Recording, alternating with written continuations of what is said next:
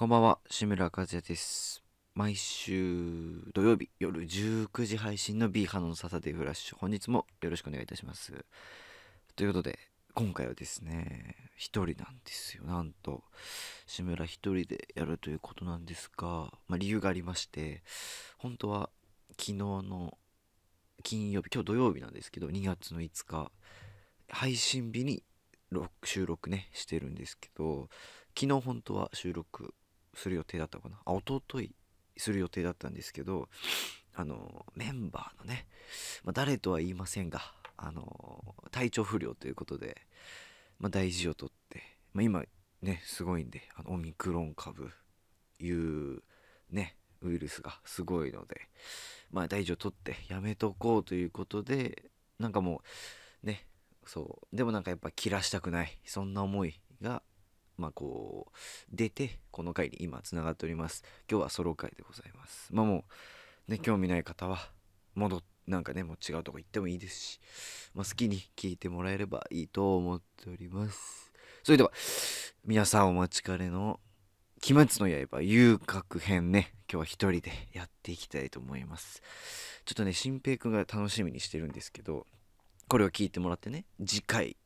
初めまたやりますんでつなげてもらえればなと思います。ということで、今回はですね、第9話ですね。9話ね、これね、みんなの前で言いたかったんですが、今回ね、前回その首の上限の、6の首まで行ったところで止まって、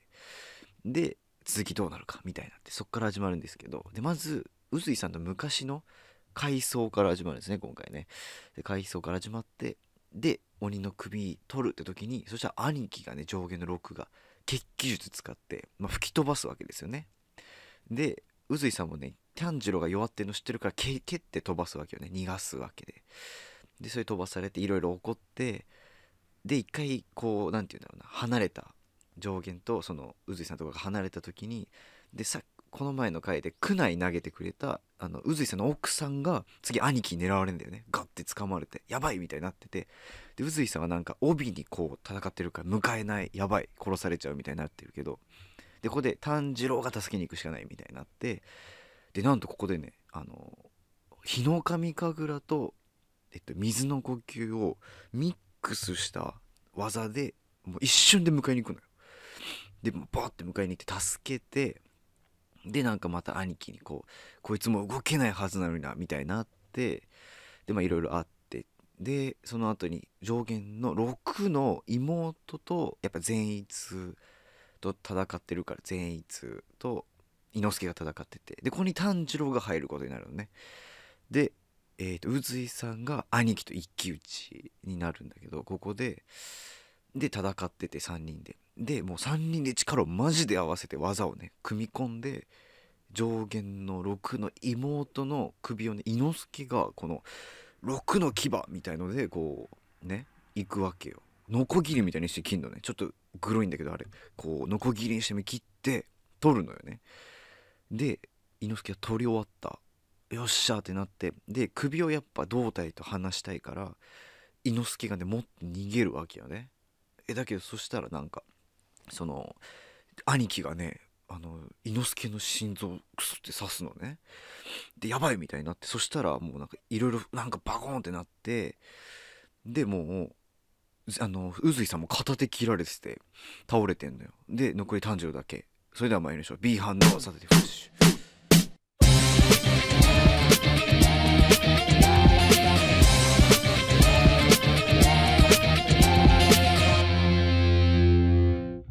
改めまして、こんばんはですね。はい。ということで、第9話、もう急ぎだったんですけど、伝わったんじゃないかな。想像してほしいってとこですね。はい。ということで、今日は一人なんですけど、何を話すか、本当にね、ないんですよ。急だったんで。でもやっぱ、使命感からやっぱ話さなきゃいけないっていうのでやってるんですよね、これは。前回ね、なんていうんですか、妻というかワイフというか、サイ君というかね、できたわけなんですが、それでいろいろねお騒がせしたと思うんですが、なんかその次の回の反応がやっぱみんな見たいはずなのよね。その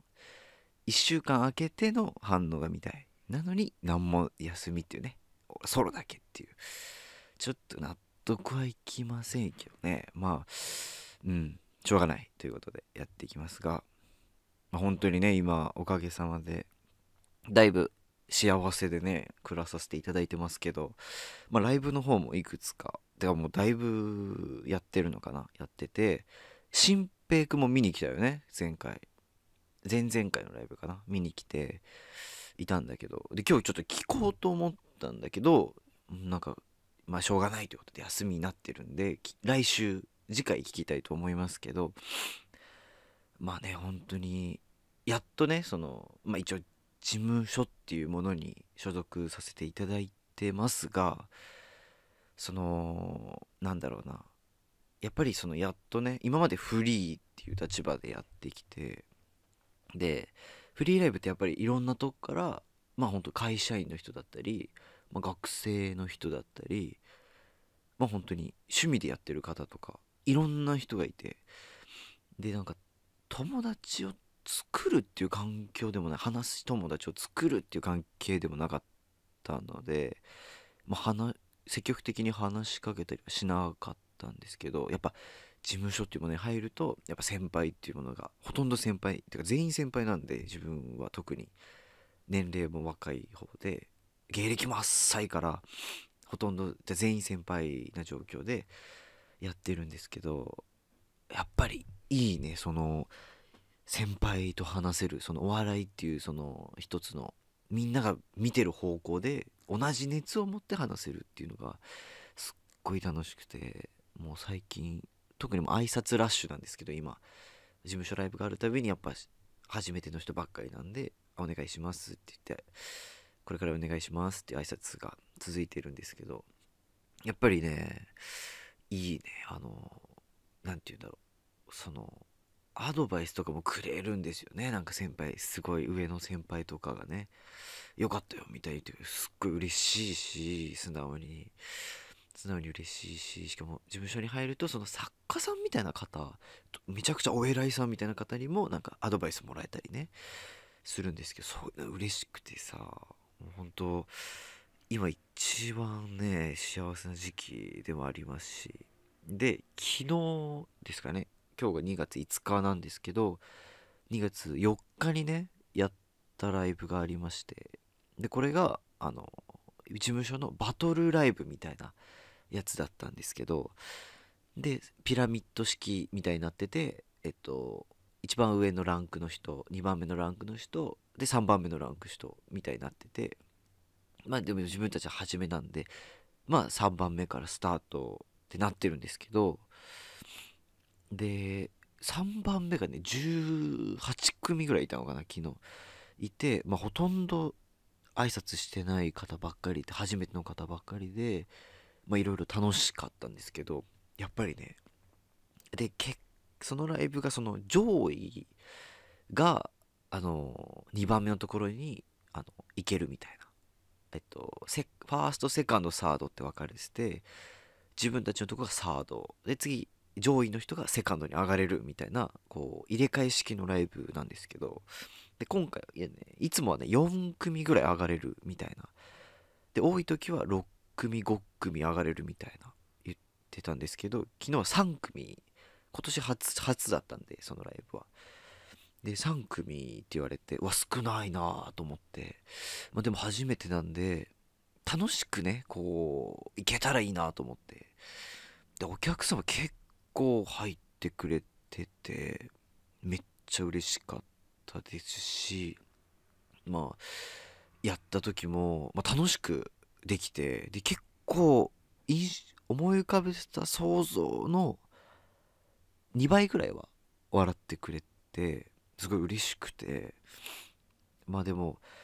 で若干ねやっぱりあったのよ、そのね上位に食い込めてるんじゃないかみたいな心がね、でやっぱり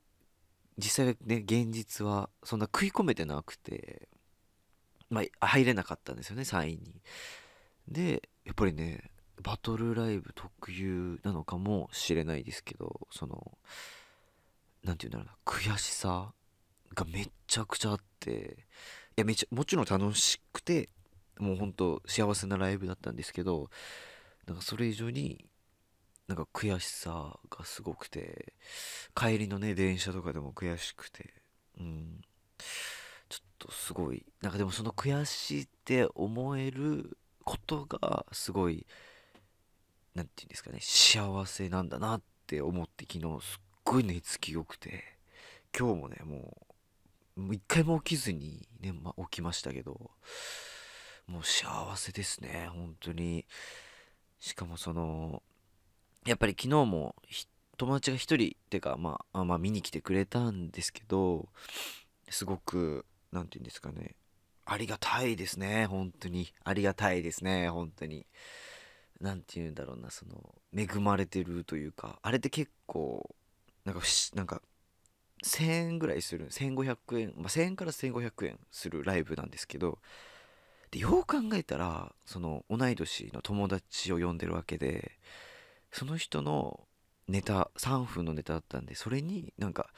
1000円から1500円を出して見に来てもらってるっていうのが、よく考えたらすごい不思議な感覚だなと思って、昨日帰り道にでなんかありがたいなと思って、今まで本当に結構な人に見に来てもらったんで、もちろんなんか無料のライブとかもありますけど、最近有料のライブが増えてきて、ちゃんと見に来てもらえてるっていうのがやっぱ嬉しいですね本当に。周りに恵まれてるなってつくづく思います最近。でもっとね、そのでもやっぱ悔しさが出たってことは、やっぱり本当になんか好きなんだなっていうのを再認識しましたね昨日は本当に。マジで好きなんだと思って、で多分昔やってた高校のね習い事とか中学の習い事、特に中学のサッカーは、全く悔しくなかったんですよね本当に。でもなんか最後の引退試合は泣いたんですけど、悔しくはなかったと。ただ悲しい、なんかこの面接できなくなるの悲しいなみたいな涙だったんですけど、で高校のアメフトはでも若干悔しかったぐらいだったんですよ。ただまたそのもうこれで終わりかみたいな寂しさもあっての涙だったんですけど、で昨日のねやっぱりそのバトルライブは楽しいっていうその気持ちもあって、しかもお客さんも結構笑ってくれた、しかもあっちの事務所の方も結構褒めてくれたっていう中で、で初めてのライブよくできたんじゃないかっていう中で、やっぱり入れなかったっていうのはやっぱ現実をね突きつけられたっていうのもあるし、でその上での悔しさで全く泣きもしない、感動もないですよ昨日のは。なのにめちゃくちゃ悔しくて、だからすごいなんていうんだろうな、合ってるというのはあれなんですけど、なんか居場所なのかなってすごい思って、ここで本当に頑張ろうって再確認ねさせられた一日でしたね昨日はね。なんかねいろいろありましたけど、でもほんと先輩の方優しくて結構話しかけてくれるんですよね。だから衣装いいねみたいな言ってくれたりして、ありがとうございますみたいに言って、で軽くいじってくれる人もいて、なんか和ませてくれるんですよね。そういうやっぱ緊張がちょっと伝わってんのかな、ちょっとやってくれて、でなんか出番後も緊張してたみたいな言われて、でなんかなんかしてませんみたいな言ったんだけど、女の方だったんだけど、そのしてませんって言ったら、いや嘘だよみたいな言ってくれたりしてね。いやなんか本当この事務所はねすごいいい人ばっかだなっていうのが印象的ですね今の感じ。また3月にね2個事務所ライブがねもうあるそうなので、そこに目がけてね頑張っているんですよね今ね。だから暇な方がいたらね見に来てくれたらいいなと思っております。はい、ということで自分の話はここぐらいでいいですかね。うん。じゃあ何にしますか。ちょっとね、急なんでね、最近。そう。ちょっとメモ見ますね、ラジオのね。日々メモってるんですよ、その話そうと決めてることみたいな。はい、話してるんですが、あ、そうね、昨日の朝の夢がね、その菅田将暉くんっているじゃないですか。菅田将暉さんがいるじゃないですか。ミステリーという中でのね、今絶賛パーマ中ねいますけど、でその人がね夢に出てきて、でどんな夢だったかっていうと、そのなんかめちゃくちゃそのプロポーズしてたんですよ、自分の前で。めちゃくちゃね、本当にもうがっちりとしたで、めちゃくちゃ振られてたっていう夢なんですけど、めちゃくちゃ面白いなと思って、これ我ながら自分で見た夢で言うのもなんなんですけど、もう起きたもんね、この夢の時は。本当にうわ振られたっていうので起きたっていう感じでしたね。指輪まで用意してね、振られてたんで。でもなんで菅田将暉さんが出てきたのかはよく分かんないんですけど、あれって何なんですかね、その夢の出てくる基準がね、よく分かんないんですよ。その日に例えばそのミステリーという流れを見てたとしたらまだ分かるんですけど、何も見てないし、ないのに出てきたんですよね。それが不思議で仕方がなかったんですけど、うん、そうですね、面白かったね、あの夢はね。みんなの前ではね話したかったけどね、これはね一人だから、まあ弾ませる人もいないのでね、まあ、自分だけになっちゃうんですけど、うん、まあね、夢不思議よね。なんか最近その夢と現実がそのリンクしてることがね多くて、なんかもうそのうち夢から現実か夢か分かんなくなるんじゃないかなっていうぐらいリンクしてて、この前はその結構自分はその目覚ましで起きて、その LINE の通知見て返して二度寝するみたいなのがあるんですけど、でその通知が来て返すっていうのが夢の方でなってて、で夢の方で送った内容が送られてないんですよ、起きたら。これまずいなと思って、しかもその夢の内容は結構変な内容を送ってて、でやばいなんてカバーしようと思って起きて LINE 確認したら送られてない、あれってなって、ちょっとやばいのかなと思って、なんか分かる人いたらちょっと教えてほしいですけど、なんかほんとごっちゃごちゃになっちゃって、最近夢とね現実が困ってますよね、そこら辺ね。良くないのかもしんないんですけど、結構ね5度寝ぐらいしちゃう人なんで、はい、起きちゃうのかなって。やっぱ5度寝もするとやっぱり現実戻ってすぐ寝る、現実寝るがこうめっちゃ切り替えられるわけなんで起こるんじゃないかなと自分では思ってるんですけど、そうなんですよね、最近ちょっとやばいんですよね、個人的に。あとね、この前ね、その、まあ、ネタ合わせの帰りかなに、その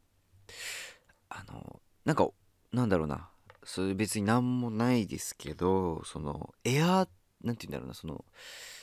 エアタグっていうアップルのね、その落とし物を防ぐ防止グッズみたいなのがあるんですよ。その位置情報が分かるみたいな、つけとくとあって、でそのエアタグってで、ね、帰り自転車こいでる時に思って、エアタグって誰かのこう、例えばなんかどっかで会った女の人とかのバッグとかにこうスンって入れたら分かっちゃうじゃんと思って、家でもしも俺がその変な人にこうね、なんかポケットにこうさ入れられたらさ、家まで来ちゃうのよ、その女の人が。だからさ、やばいなと思ってエアタグでやばいと思ってこう自転車こいでて、で帰って LINE かな LINE あいやTwitter かな Twitter を開いてて見てたら、そのちょうどエアータグの被害者みたいな記事がね、こうトピックで出てきたよ。このエアータグ被害者が語るみたいなね。でそしたらもう案の定、その居酒屋とかで飲んでた人とかの、初めて会った人とかのかかってるコート、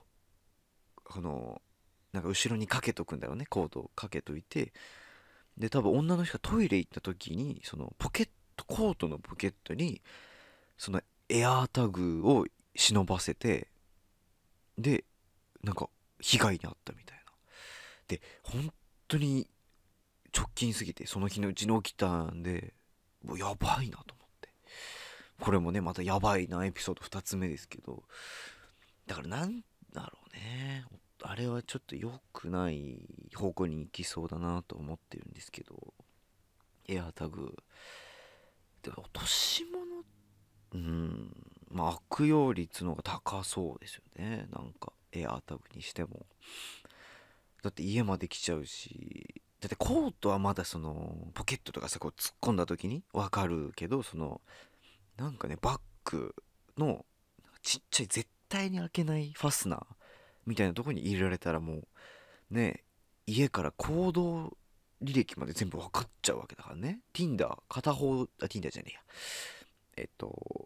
ゼンリー、片方ゼンリーみたいになるわけですから、とんでもないですよね、そう考えたらね。だからちょっと皆さんも気をつけないとね。ちゃんと自分は結構そのなんていうんですかね、なんていうんですか、やっぱ被害をこう見越して、被害を防ぐ防災化っていうんですか、自分を守るのが、守るのに徹してる人間なんで、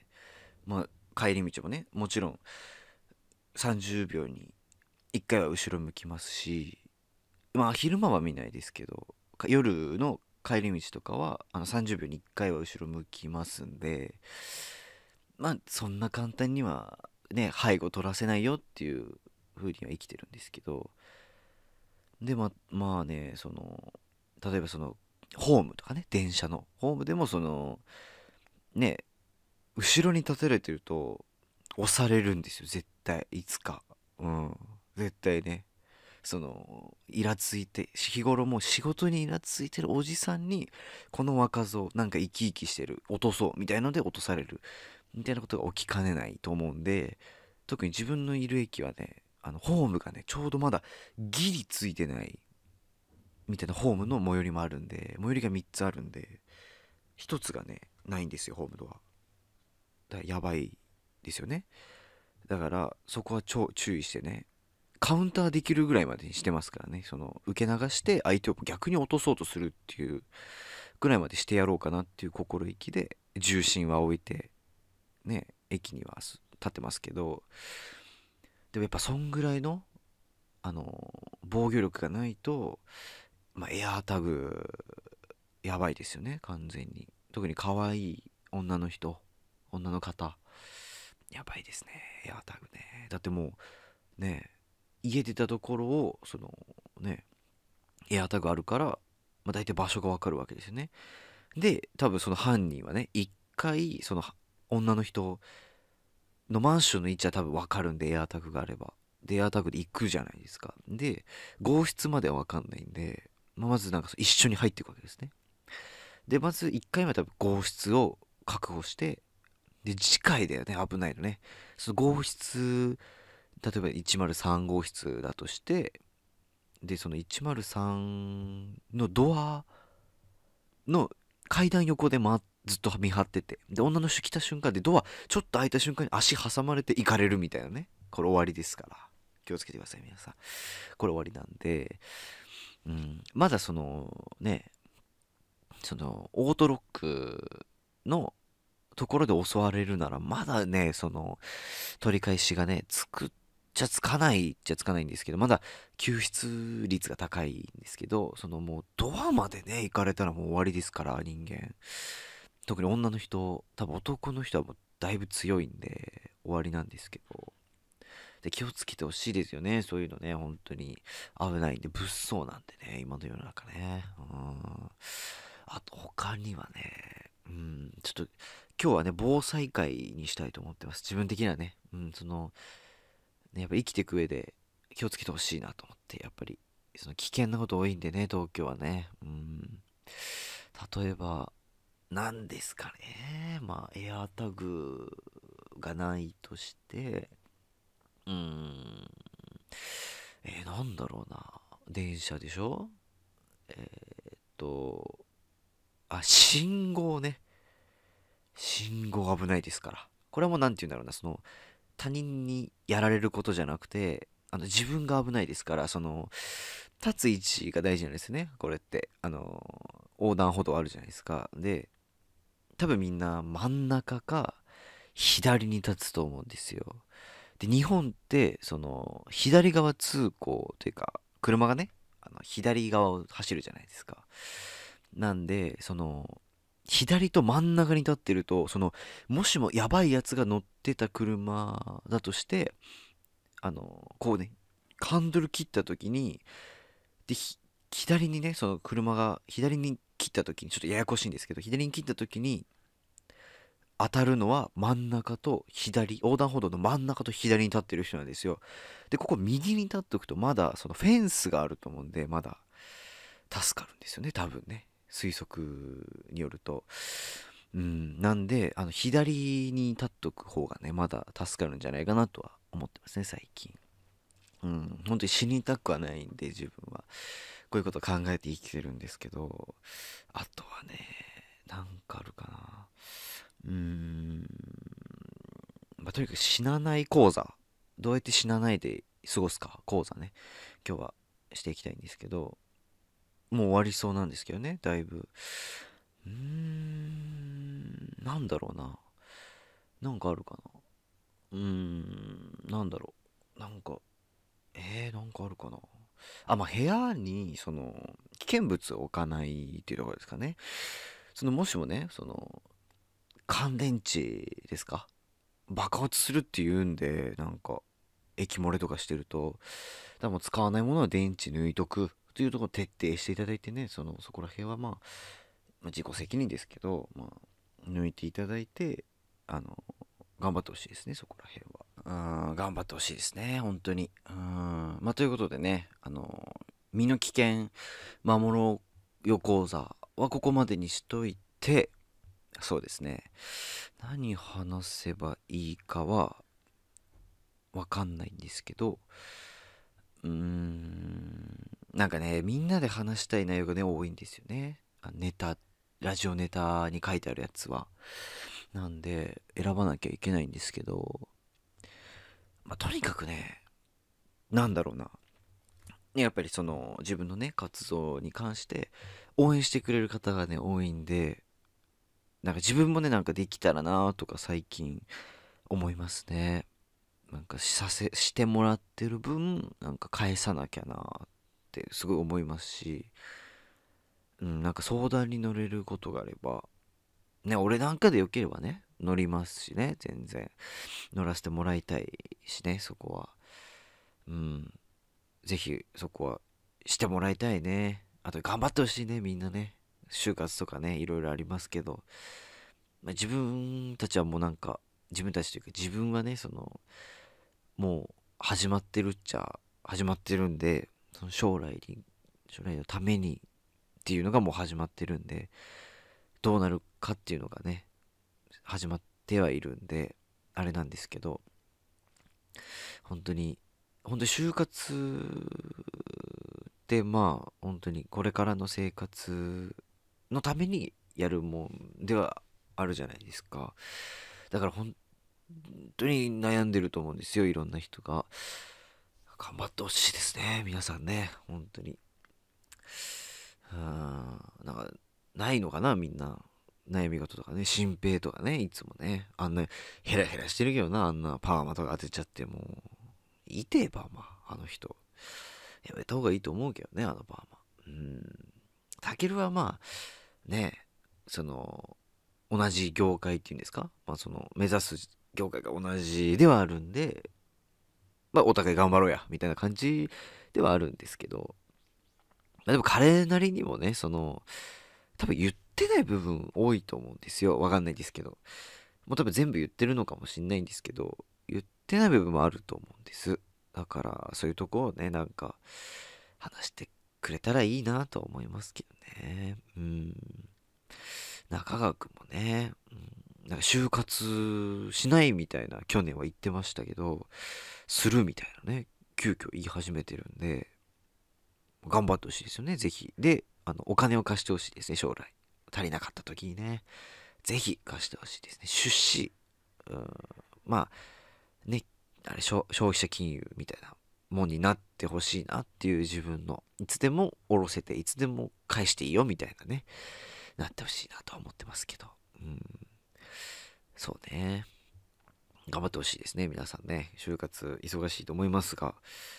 はい。ということで、話すことがありません。今日はですね、一人でやってるんですけど、多分ちょっと短めに今日はやらせてもらおうかなと思っていて、さすがに自分でフル尺はね、皆さんも聞き飽きちゃうと思うんで、今日は短くします、さすがに。はい。最後にじゃあ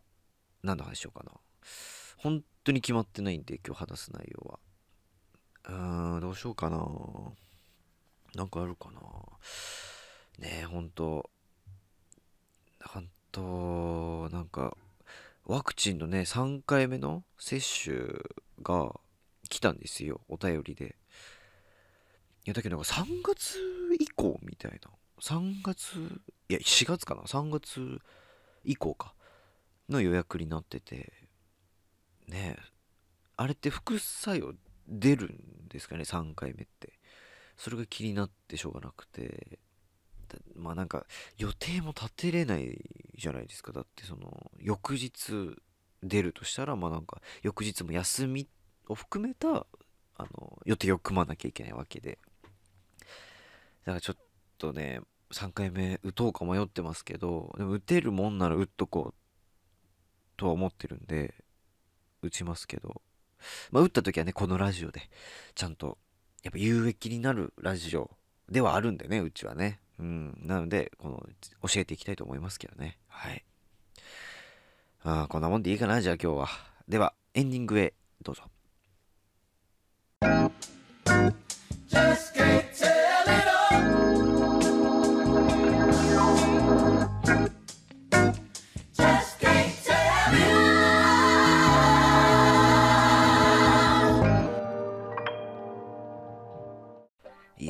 下りましたね、だいぶね。今日はね、そうだ、B 班のサーディファシ、本日もそろそろお別れのお時間でございます。ということでね、はい、下りすぎてな、下りすぎたねっていうのがね、先に出てきちゃったわけですが、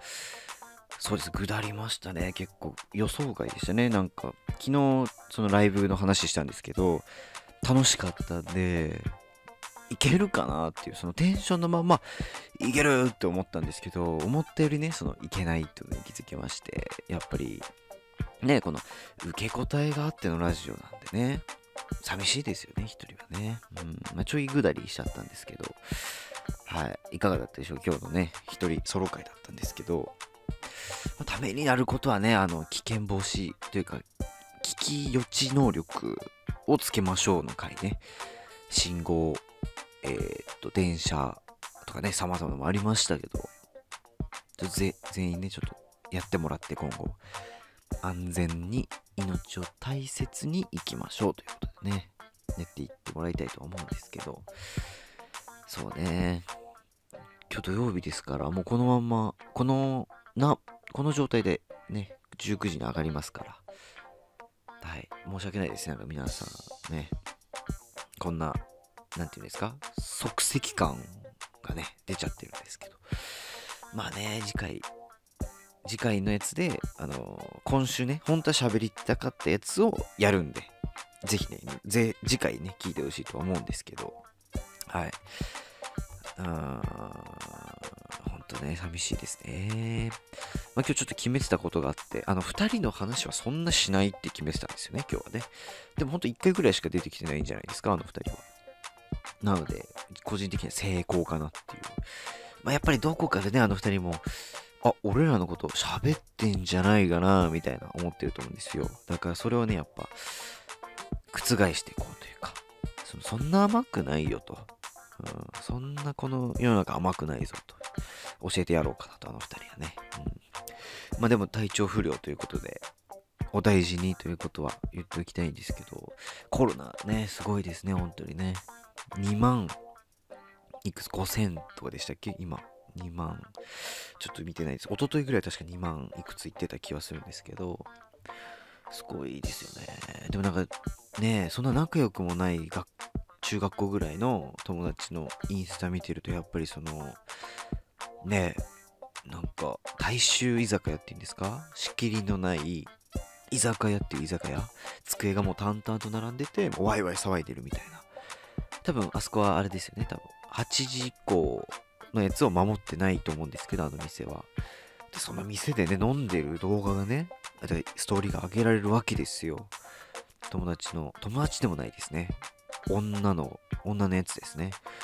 のインスタ、ウェイ KP みたいなね、あれだるいね、本当にね。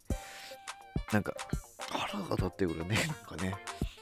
そのなんかコロナかかるかからないとかじゃなくて、そのコロナがなくてもなんか腹立つよね、あれね。なんかね、なんかなんだろうね、自分たちやばいですみたいな言ってんのがね、痛いね、絶妙に痛いね、あのね、痛さ、玉なんですね、あれ、痛さね。今後もちょっとね、その痛いのね、楽しみにさせてほしいんですけど、 KP ね、あとなんかショットでね、こうグッとかいっちゃってね、うーみたいな、やめてほしいね、あれはね。なんかで、なんかフィルターつけてな、フィルターな、フィルターつけてなんかイチャイチャしてるみたいな、腹立ちますね。それではお後がよろしいようでお疲れ様でした。